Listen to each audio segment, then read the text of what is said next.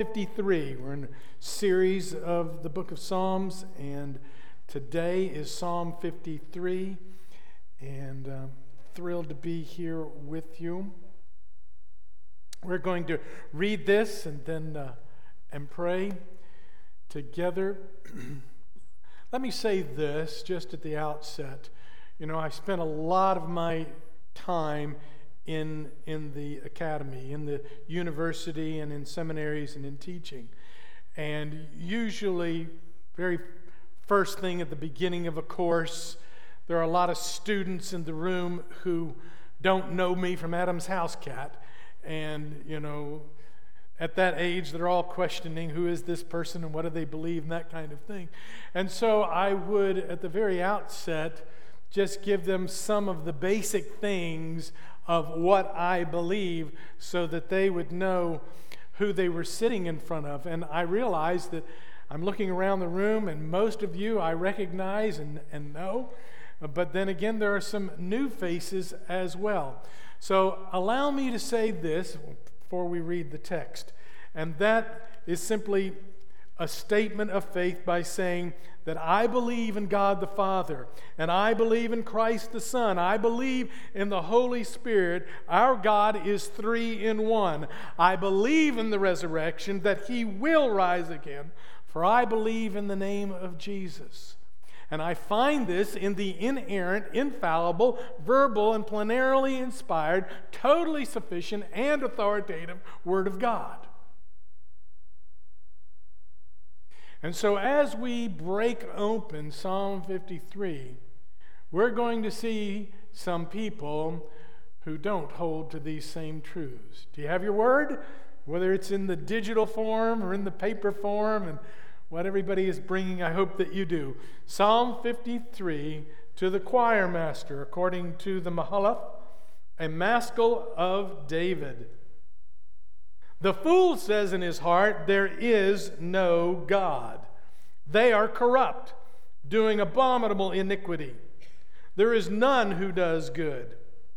God looks down from heaven on the children of man to see if there are any who understand, who seek after God. They have all fallen away. Together they have become corrupt. There is none who does good, not even one. Have those who work evil no knowledge, who eat up my people as they eat bread and do not call upon the God? There they are in great terror, where there is no terror. For God scatters the bones of him who encamps against you. You put them to shame, for God has rejected them. Oh, that salvation for Israel would come out of Zion. When God restores the fortunes of his people, let Jacob rejoice, let Israel be glad.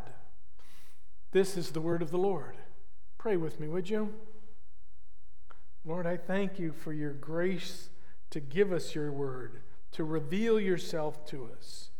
And here we see these people who say that you don't exist. That brings a conviction to my heart when I act in such a way that someone around me might believe that I don't believe you exist. So I pray, bring healing. Thank you for granting repentance and that you call your word to mind as we meditate on it both day and night. Now I pray, break it open to us and give us that rejoicing Help us to be glad that we know you. In Jesus' name, amen. Amen. Well, again, if, uh, if you don't know me, um, now I am the curator of a museum. It's a historic museum, it's got a lot of different kinds of artifacts in it we have some artifacts that are quite rare that are not to be seen in any other place in the, in the world, literally. We only have about half a dozen of that kind of quality. But then again, we have other artifacts that are so rare that they're in very few places, even like the Smithsonian Institute. So obviously, they're, they're precious, they're very costly. And uh, if you ever come and visit, and I'd love for you to do that, we're out Highway 80, which is Southern Boulevard. You go way out there until you turn right onto Goa Way. That's right, that's the name of our road. It's Goa, G O A, Way. And when you turn on to Goa Way, as you're driving up that little road that only two people live on, there's a series of signs along the way. This opening line of Psalm 53 reminded me of those signs when it says, The fool says in his heart, There is no God, because these signs are meant to be humorous. Now, I realize there's some sensitivities in the room that may not think they're all that humorous, but such is my boss's sense of humor. For instance, one sign uh, uh, along this way says that this facility is guarded by a shotgun three nights a week. You guess which nights. yeah. Uh, another one says, just plainly, not maybe as humorous, but true, nothing inside is worth dying for. Uh, one of my favorites, and there's a bunch of them, I can't read them all, but this may be my favorite right here. It says, Due to the high price of ammunition, no warning shots will be offered. Now, I get it. In our culture, and we're talking an awful lot about guns, and uh, I'm not meaning to be offensive in any way. But I am trying to say, by way of illustration, if you come down, go away, intending to do harm or any kind of injustice, you're a fool. because anybody who's ever visited our museum knows that we have all the weapons of the American wars, and they all work. So anybody who comes to do any harm, well, according to what I'm reading here, is a fool. They're out of bounds. Now, Here's what I, I want to do during our time together here in the next few minutes. First of all, I want to examine Psalm 53. And then I want to apply that. I want to examine it in its context, the text itself, verse by verse. And then I want to apply that to us. I want to make sure that we've got that interpretation down. But the third thing, and really on my heart today, is to respond to the text within our cultural setting. I want to respond to it. And, and here's a little bit of a twist in the way that I would like to respond to it it is to address this almost to anyone who would have questions about whether there is a God. You might be here, maybe you've been a Christian a long time, and doubts have come in. Listen, I do not know any serious minded Christian who has been a Christian for any length of time who hasn't got questions, who at some time in their life hasn't had some serious doubts. And so that's a very legitimate. I know we've got this old phrase, well, we're not to question God. Well, that would have to be put in its proper context and understood. That, that means like, you know, questioning him to the extent of saying to him, I don't believe in you. No, that's not what I'm talking about here. But I am saying that we all have had questions and challenges, and we need good answers for that. And so I want to get to that place, uh, thirdly, in our time together. Now, let's just make sure we're clear on what a fool is. What is a fool? A fool is a person who thinks or acts contrary to what they believe to be is true. A person who thinks or acts in such a way as to be contrary to what they believe to be true. Now, you may not like that particular definition. You're, you're sitting there saying, well, no, wait a minute. I know some people who have done some foolish things, but they were unaware. Well, just think about that for just a second. The reason you are saying that that person has done some foolish things, even though they were unaware, is because you are aware. I lost you. I know. You, okay, how about this? I don't watch horror pictures. I don't like horror pictures. I just never liked it. I, I, prefer not being scared. I don't even like roller coasters. I mean, you know, I, I, being scared is no fun to me. But you've watched a movie, and there that person is on the, that star or whatever, that character in that movie, and they're, they're about to go down in the basement, and you're saying, Oh no, don't go down in the basement. That's where the aliens are, or that's where the boogeyman is, or oh, don't, oh, but they're going down the You fool, you're going down the stairs. I can't believe you're doing that. You see? Well, you're going to tell me that they're unaware the aliens are down there. But the reason you're doing it is because you're aware that they're down there, you see. So a fool is a person who thinks or acts contrary to what they know to be true. Now, if my definition holds up, and I think that it does in Psalm 53, I read it again. The fool says in his heart, There is no God. But I tell you this that fool knows that there's a God, but he's keeping it to himself, he's hiding it in his heart. This is not a theoretical, philosophical position. This is a practical way of life. The fool says in his heart that there is no God. They are corrupt, doing abominable iniquity. There is none who does good. He knows in his heart that there's a God, but he says in that same heart, almost as if for self justification, there's no God. And he does what is pleasing. It's interesting that Psalm 53 is almost a verbatim repetition of Psalm 14. Of Psalm 14. And um, in reading, uh, for instance, Romans chapter 3, stay with me for just a second. If I were to fly over here to, to Romans chapter 3, I would read such verses um, like this None is righteous, no, not one.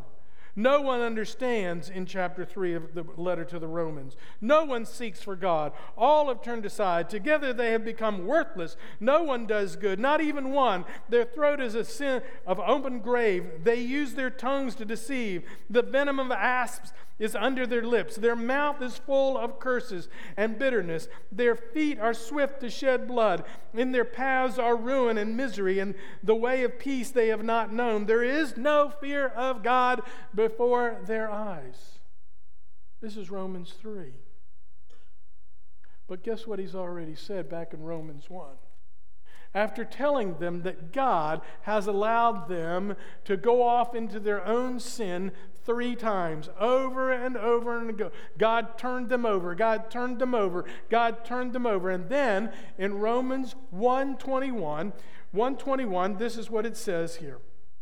For although they knew God, they did not honor him as God or give thanks to him but they became futile in their thinking, and their foolish hearts were darkened. Though they knew God, they didn't honor him as God. Now, why are you bringing this up? Well, as I was reading through chapter 3, you can see a great deal of that the Apostle Paul is, is, is actually rehearsing, he's writing over again exactly what are in these Psalms 14 and 53. He's repeating it.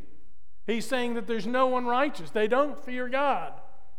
But before he said that, he said they knew God, but they did not honor him as God.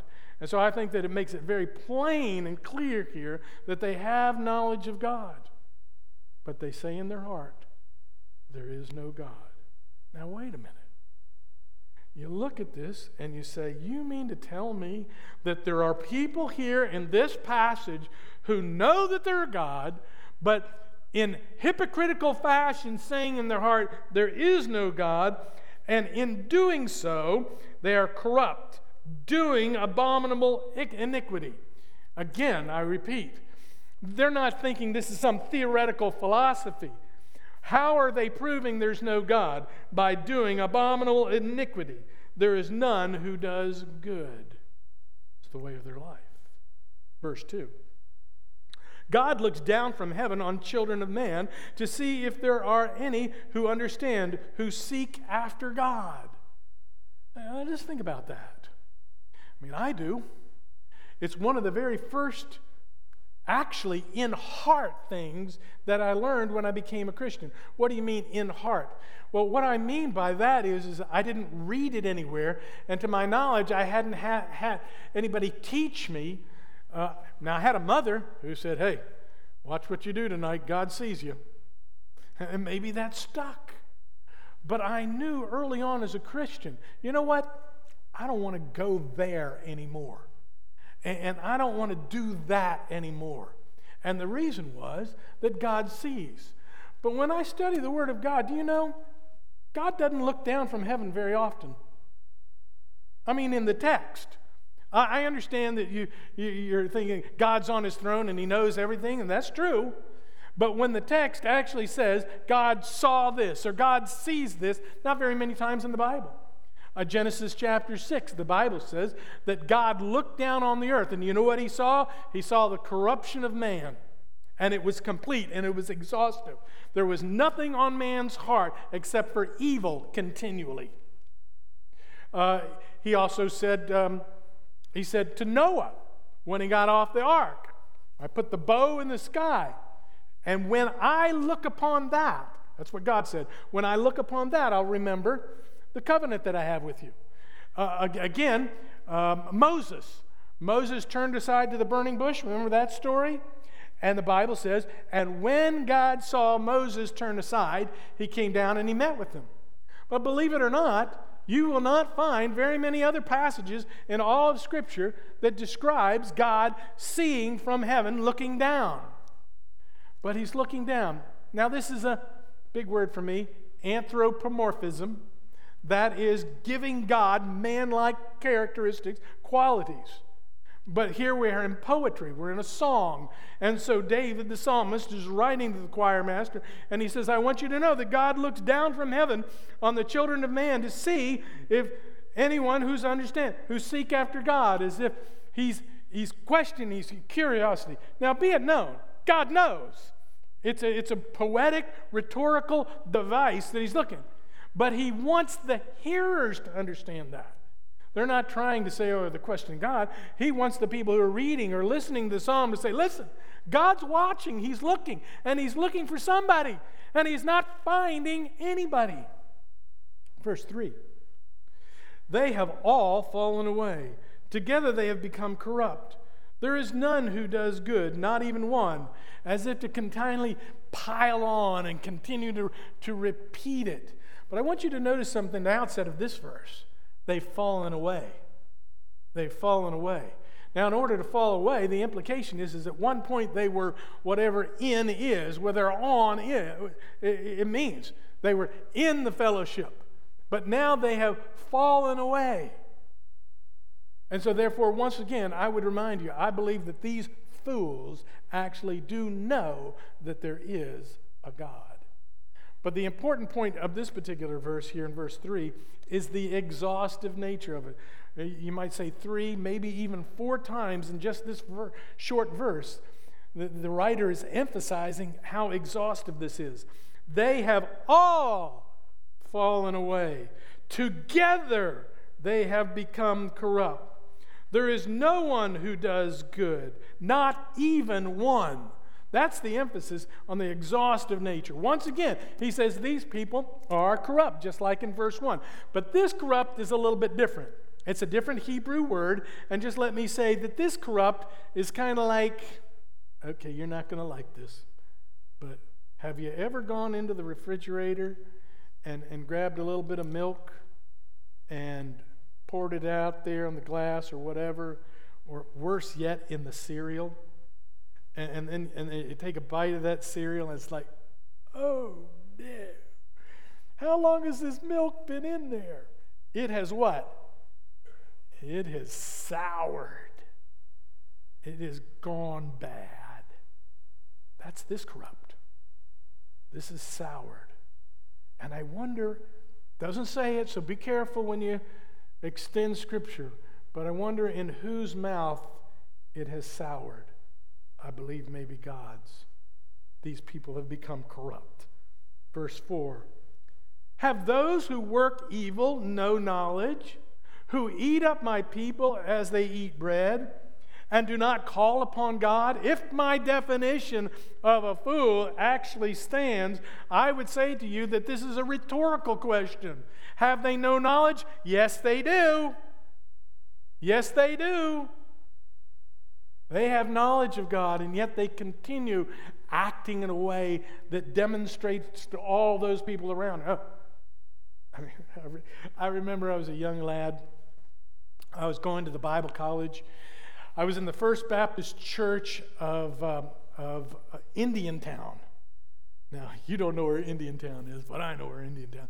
Is. It's a little town on the shore of Lake Okeechobee. And um, and I was there and, and I was carrying my Bible. I was going into church and I was carrying my Bible like this. Now, let me tell you, there's only one kind of person that carries a Bible like this that's a preacher. You know, if you're ever wondering whether that guy's a preacher, watch how he carries his Bible. Only preachers carry their Bible like that. And one of the deacons of the First Baptist Church of Indiantown came up, came up to me and I was carrying my Bible. He says, I'll bet you're a preacher. Now, I bring that up because I'm curious. You ever had anybody come up to you and ask you, Are you a Christian? You know, I perceive this, I perceive that. Are you easily identifiable as a Christian? Oh, well, we pray at home over the meal, but when we're out, we kind of just keep it down on the farm. Let's not get radical. Okay, I'm teasing you. Furthermore, continuing on in the text, there they are in great terror, where there is no terror. Now, wait a minute, that's a little tongue twisting kind of thing going on. There, they're in terror where there is no terror. Now, here's the way I read this verse there, they're in terror. Where's there? There is outside of the protective umbrella of knowing and acting like there is a God. They're outside that protection. And there is terror. I bring that up because here's one of the small differences between Psalm 53 and Psalm 14. In Psalm 14, they say that they are in great terror because God is for the righteous. The indication is there, they're in great terror because where God is, is not there. God's with the righteous. So you're not where God is. And that's a very, very dangerous place to be. But secondly, it says there that they're, they're in terror where there is no terror. They're actually in a bad place, but they're saying, eh. I mean, they're, they're, they're, they're okay. They're like, I was before I knew the Lord. Oh, well, can you imagine somebody saying, Hey, I'm going to hell and going to have a good time on the way? Do you ever hear anybody say that? Well, I've said it. Now, I haven't said it as a Christian, but I said it as an unbeliever. The arrogance, the arrogance of it. These people are in a place where there's terror, where there's no terror in their heart. They're outside the protection of God. For God scatters the bones of him who encamps against you. You put them to shame, for God has rejected them.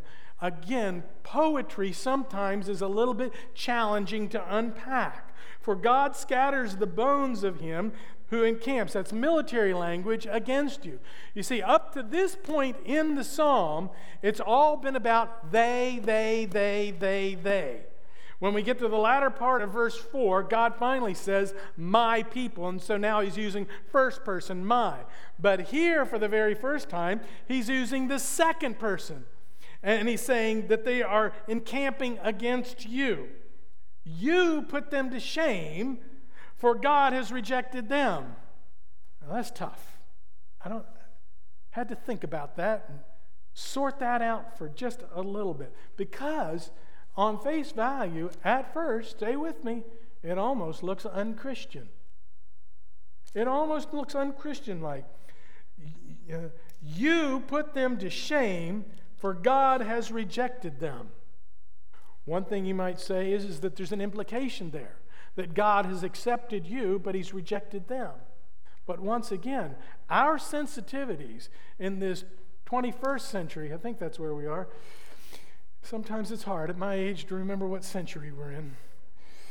Yeah, month, day of the week, forget. Century. Our sensitivities in North America in the 21st century would say, now, wait a minute. That doesn't sound like the God of love. That doesn't sound like the God I know. Christians, listen here for just a second. The glory of God, the holiness of God, is absolutely incomplete, if not completely neglected or negated, if there is no judgment. There is coming a day of judgment, and He will separate the wolves from the sheep. And there is judgment coming when every deed done in the flesh will be given an account for. And while that grades against some of our sensitivities, he says here that you put them to shame because he accepts you. And he will have a dividing line. Last verse. Oh, that, oh, that, look, oh, that, you know what he does right here? I love what he does here. And he does this in many, if not almost, all of the prophets.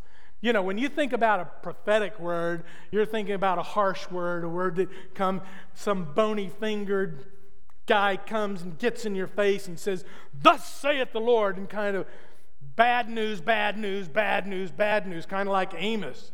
I remember Amos when I read Psalm 53, because Amos is the guy who uses the picture of the big round barrel of apples.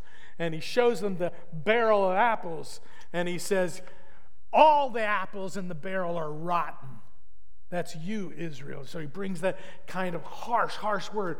But Amos, like so many of the other prophets, and like Psalm 53, so like it's bad word, bad, it's kind of like a ski slope or a ski jump, you know, bad word, bad word, bad word, bad word, and then right at the very end, little, a little turn upwards. Look at verse 6. Look at verse 6. Oh, that salvation for Israel would come out of Zion when God restores the fortunes of his people. Let Jacob rejoice. Let Israel be glad. God is going to do it. The hope that you and I have for people who know that there is a God, it's, it's future, it's eschatological. We look and we say that we will rejoice. Why do we rejoice? Because this world is not all that there is, and one day God will be completely vindicated. And He will bring rejoicing, and He will bring gladness. Well, where's the application of this? Well, it's pretty obvious. These people are not described as people who have no knowledge, but are people who have knowledge, but whose lives don't comport. They're not in concert with the, what they know. They're people who somehow have drifted away. You see that? They've fallen, they used to know, but now they don't know. They've drifted away. Now, some years ago, I gave you this illustration, but because you don't remember last week, let alone years ago, I'm going to do it again. Either that or because I'm almost 69 years old and I get to do things like that. I, uh, I used to attend uh, New Orleans Seminary, New Orleans, Louisiana, and I would carpool about an hour and a half or so uh, with another guy. And this guy used to have a job uh, cleaning out the inside of tankers on the Mississippi River. You know, those big barges, the big tankers. He actually had a job of, when it was empty, going down inside them and cleaning them out. But one thing that they did before he would go down in there is that they would set up a transit. A trans, you know, you've you've been out watching them survey for highways and that sort of thing. Uh, a three-prong tripod thing, camera on the top like that, crosshairs on it. That's a transit, and they can look through and make sure things are aligned. Well, they would take a transit and they would put it on the deck of the barge, and then they point the transit, they point it at, at something on the land. And that way, they could tell right to the, the finest point uh, when, if that big barge, that tanker, began to, to, to drift. Because it's very difficult when you're at sea to tell. You get waves hitting all the time. If you've ever been out on a boat, it's difficult. Are we? Are, are, I thought we threw out the anchor. Are we drifting? It's hard to tell, folks. When I read this, and a digression here. Sometimes when I read the stories of pastors who used to pastor this church and now they've gone off on this direction, pastors who used to pastor this and have run off with this, done this, done that, and I think, I think to myself, and Sandy and I talk about it. How is this possible that this person has, has gone in such an immoral direction after being a pastor? And, and, and, by the way, not just pastors, I doubt there's anybody in this room right now who's going to wake up tomorrow and say, you know what? I've decided there's no God. I don't really think that that's going to happen. I don't think there's anybody in the room who is here on Father's Day, hearing the Word of God, singing praise, is going to wake up instantly tomorrow and say, There is no God. But I do know that we're all in danger of drifting. All of us. That's what the text says. All of us are in danger of that drifting away.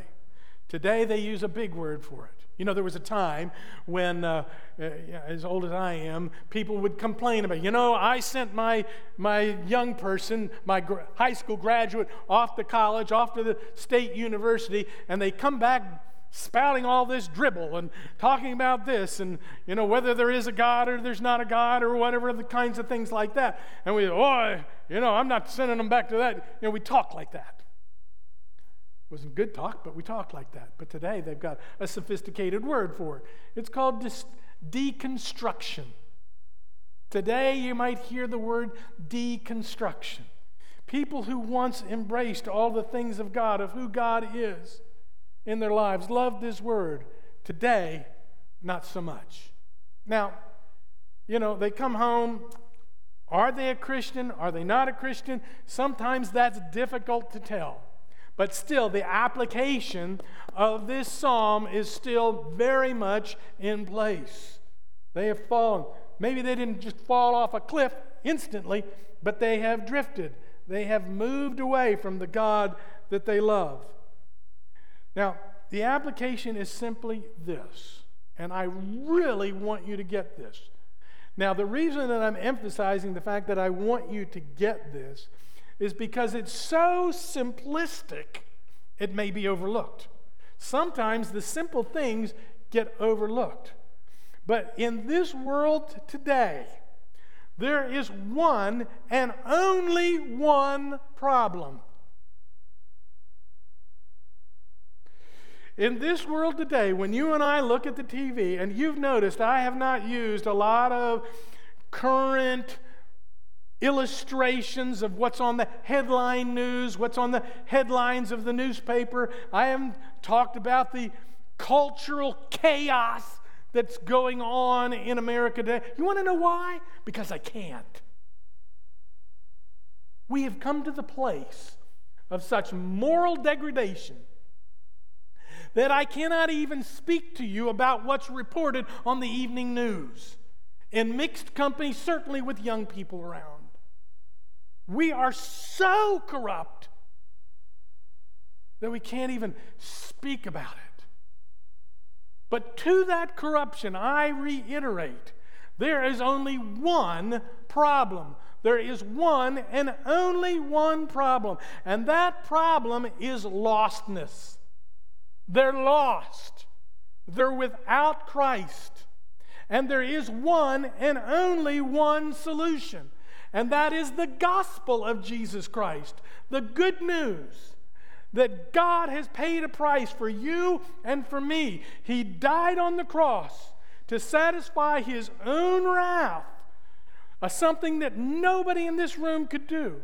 But by grace, he offers to you the gift of faith that if you believe on the Lord Jesus Christ, you will be saved. You will be a part of those that he protects, not outside his umbrella of those who he rejects.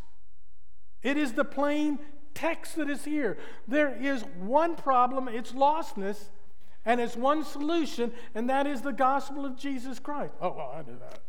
I told you it was simple. You're sitting there saying, well, he's just, he's just saying what preachers say. And I'm saying to you, in a world that is very evident that they're screaming in your face, there is no God. There's only one answer for you. They're lost and they need the Lord Jesus. Now, that's what I believe is coming out. That's the only place, as the end of it says, where there'll be rejoicing and gladness. But now I want to do something here, just very quickly in the next few moments together because I want to respond to this. That's the text, that's the application within the text. But now I want to respond to it in a world in which I live.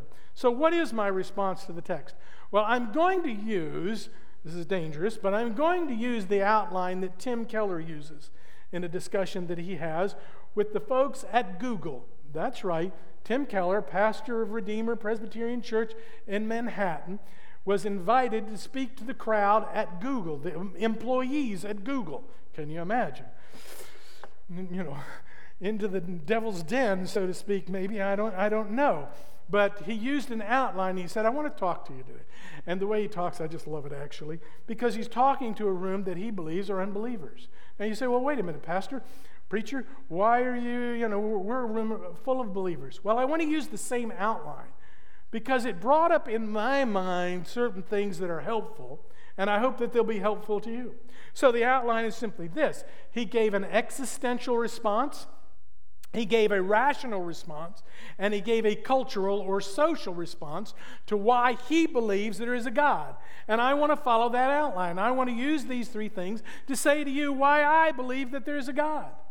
And first of all, it's the existential. That's a big word for me, and I'm not a philosopher. But what is existential? Well, it just simply means that it exists. You know, how do you know it exists? Well, I just believe it exists. I believe it in my heart.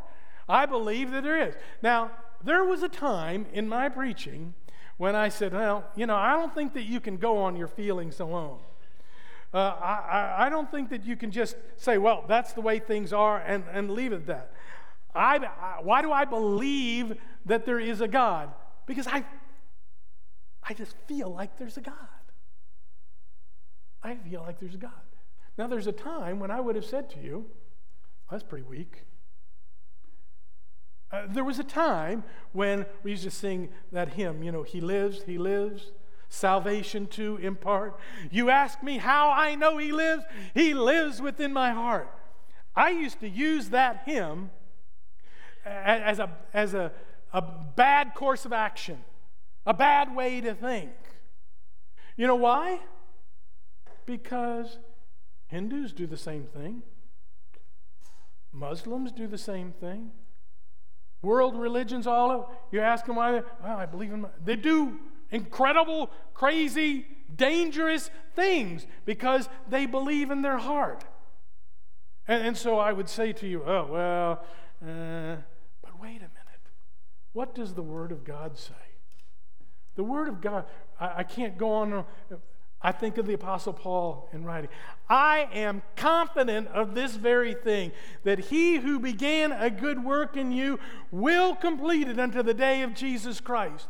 He believes in his heart, he's confident. And just because all the other world religions think the same thing doesn't mean they get to rob that away from me. I believe it because I feel like I want to believe it. Now, I will tell you theologically, the reason that's so is because God has granted me repentance, has given me His Holy Spirit, has regenerated my heart, and allowed me to do that. But it does not negate, existentially, I want to say to you that I want to believe. And I would love to take the afternoon to talk to you about the fact that I believe you want to believe too. Because every person in this room wants to be happy. Every person in this room wants to experience joy. And every every opportunity, every possibility, every attempt at finding eternal joy in any other place always fails. There isn't a person in the room can't tell me otherwise.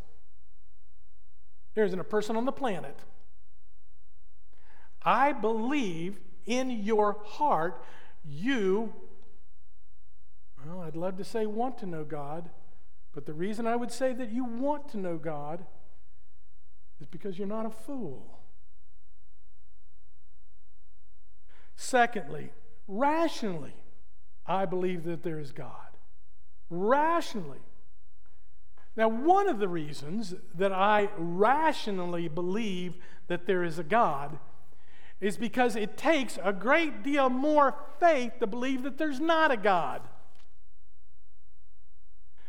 These people who will tell you that this is the way it was created or this is how it was done, I promise you, if we have time to pursue those conversations, we are ultimately going to get to the place where they have to admit, well, that's just what I believe. In other words, we're going to get to a place where by faith, oh, they won't say it that way, but by faith, they believe what they believe by faith because they can't prove it. Oh, that Bible thing of yours, that's cyclical reasoning. You say you believe in God because the Bible says you believe in God. And the Bible says that you believe in God because the Bible says you believe in God. And around and around we go. And oh, I say to you, any ultimate claim on truth is also cyclical. You believe in your Big Bang, you believe in that. Why? Well, I've got nothing else, and I can explain to you how the orbit of the Earth and everything is going around. We're going to pursue it back until I say, Where'd that come from? And where'd that come from? And where'd that come from? Where'd that come from? And where that came from? And we know what the end of the trail is, is well, I, I just believe it. Oh, you just believe it. So let me get this straight. You just believe it because it's there, and it's there because you believe it. You've just used cyclical reasoning to prove the ultimate truth to yourself. And furthermore, I want to say something else about this rational business. Now, you all, if you've heard me preach before, you know I love the covenant of redemption. Probably too much, I don't know. But the covenant of redemption says that the Father, Son, the Holy Spirit have grouped up in eternity past. And the covenant of redemption says this that the Father says, I'll do this, this, this, this. And the Son says, I'll do this, this, this. No, God. And God said, By my grace and love that I've had for all of eternity, I need to, I need to create, I need to make, we need to provide a remedy for that. And so He sent His Son who died on that cross to pay the penalty for me, for you, that we couldn't pay. He paid it for us that if we believe, repent of our sins, and cling to Him, that we might have that joy and love and kind of relationship. Can somebody explain to me the irrationality of that? Can you do that? Uh, that's totally irrational. No, it's not rational. Irrational. It makes sense. It makes perfect logical sense that God, a loving God, would do that. It's not irrational. But finally, I would say to you I believe that there's a God culturally or socially. I'm in fellowship with like minded people.